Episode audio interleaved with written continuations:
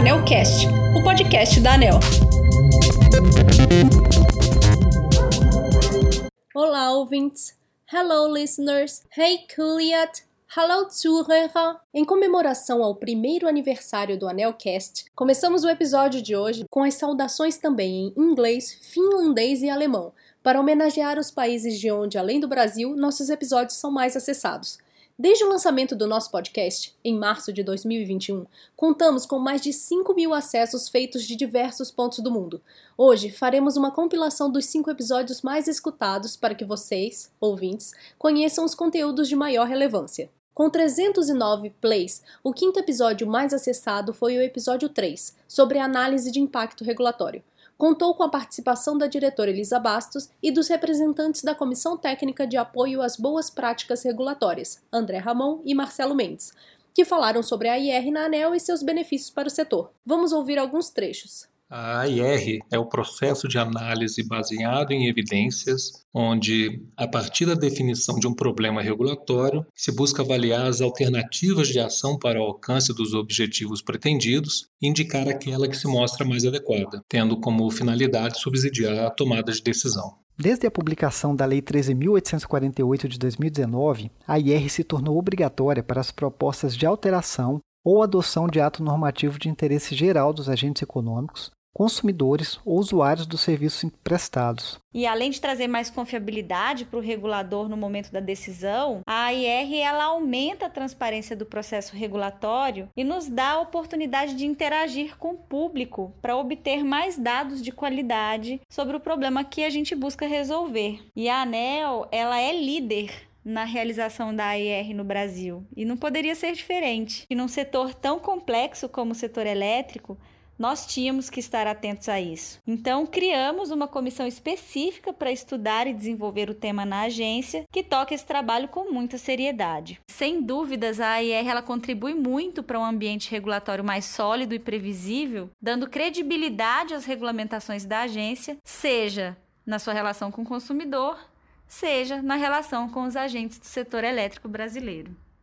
No quarto episódio mais acessado, entrevistamos a diretora Elisa Bastos e os especialistas em regulação Luiz Rogério Gomes, da Superintendência de Regulação da Transmissão, e Luciana de Oliveira, da Superintendência de Regulação da Geração, sobre o posicionamento da ANEL em relação às usinas híbridas e sua regulamentação. Vamos ouvir alguns trechos do episódio 3 do ANELcast, que teve 349 plays. Uma central geradora híbrida consiste na combinação de diferentes tecnologias de geração de energia, objeto de outorga única, a fim de otimizar a produção energética e o uso do sistema de transmissão ou de distribuição. Com o crescente aumento nos últimos cinco anos dos acessos de fontes renováveis, como as fontes de geração eólica e solar ao sistema de transmissão, os estudos apontam forte complementariedade entre essas tecnologias. Só para exemplificar, dá para aproveitar a incidência solar durante o dia e à noite partir para a produção eólica ou para a geração a biomassa, fazendo com que a produção ocorra com o um mínimo de interrupção. Com a maximização dos resultados, é possível, por exemplo, postergar investimentos em expansão de subestações e linhas de transmissão e distribuição, o que significa a redução de custos para o sistema e para o consumidor. Eu acredito que a missão da ANEL nesse processo de hibridização é criar um ambiente regulatório adequado para que não haja barreiras ao desenvolvimento de tecnologias que contribuam para o aproveitamento eficiente dos nossos recursos. E nesse caminho, estamos buscando uma regulamentação simples e que garanta a liberdade dos investidores na escolha das melhores soluções tecnológicas, mas sempre tomando um cuidado de evitar a redistribuição de custos da rede e a criação de subsídios cruzados. O terceiro episódio mais acessado, com 401 plays, foi o episódio 2, sobre fontes renováveis na matriz elétrica do Brasil. Recebemos o diretor da ANEL, Elvio Guerra, e o técnico da Superintendência de Fiscalização da Geração, Alexandre Gouveia, para falar sobre a participação das fontes renováveis na matriz elétrica brasileira. De 97 para cá, é, a gente acumulou um total de 112 gigawatts de potência instalada, ou seja, mais de 60% da capacidade instalada acumulada durante toda a história da energia elétrica do Brasil. Nós temos recursos energéticos renováveis em abundância e eles sempre estiveram presentes como insumo para gerar energia elétrica em nosso Brasil. Hoje, 83% da eletricidade que consumimos é proveniente de fontes renováveis. Quando digo que gosto de falar de renováveis em nosso país, é porque nossa matriz elétrica apresenta uma condição ambiental privilegiada, estando entre as mais sustentáveis do mundo. Eu costumo dizer que o Brasil já chegou aonde muitos países levarão anos para chegar com seus programas da chamada transição energética. E nós, brasileiros, devemos nos orgulhar dessa condição e ver isso como uma vantagem competitiva, porque realmente é em um mundo que todos nós queremos ambientalmente sustentável.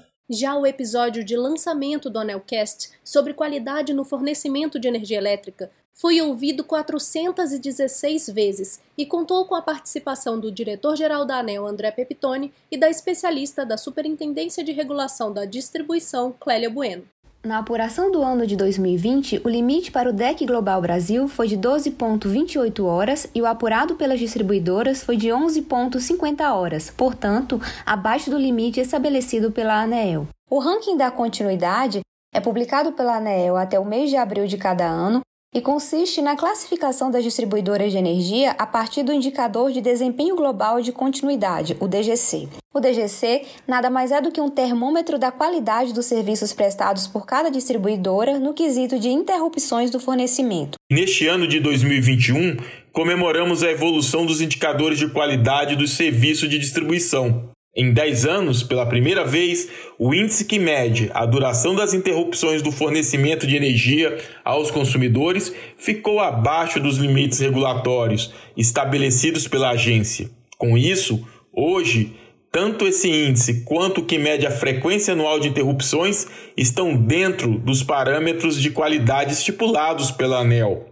Defender a qualidade do serviço prestado aos consumidores é defender os brasileiros, é contribuir para o crescimento da economia, é favorecer e permitir o desenvolvimento do país. E por fim, o mais escutado. Com 455 plays, nosso episódio 23 foi sobre a Resolução 1000 da ANEL, normativo que reúne todo o conteúdo relacionado aos direitos e deveres dos consumidores de energia. Convidamos o diretor da ANEL, Sandoval Feitosa, Hugo Lamin, superintendente adjunto da Superintendência de Regulação da Distribuição, e Nara de Souza, assessora da diretoria, para falar sobre as alterações na regulamentação. A Resolução Normativa 1000 traz um acabouço regulatório amplo e completo sobre os direitos e deveres do consumidor e demais usuários do serviço público de distribuição de energia elétrica. Isso traz muito mais facilidade para que os consumidores conheçam seus direitos e deveres e possam usufruir de todos os benefícios que lhes são oferecidos. Tudo isso com um texto mais claro, mais simples e de mais fácil entendimento, não só por quem tem o conhecimento mais técnico, mais aprofundado do assunto, mas também para toda a sociedade. Criamos um fórum muito legal denominado Diálogos com o Consumidor, que envolveu todas as instituições relacionadas aos consumidores. Os debates ocorreram nas duas fases de consulta pública e na realização de duas audiências públicas. O envolvimento pode ser constatado pelas mais de 2.650 contribuições.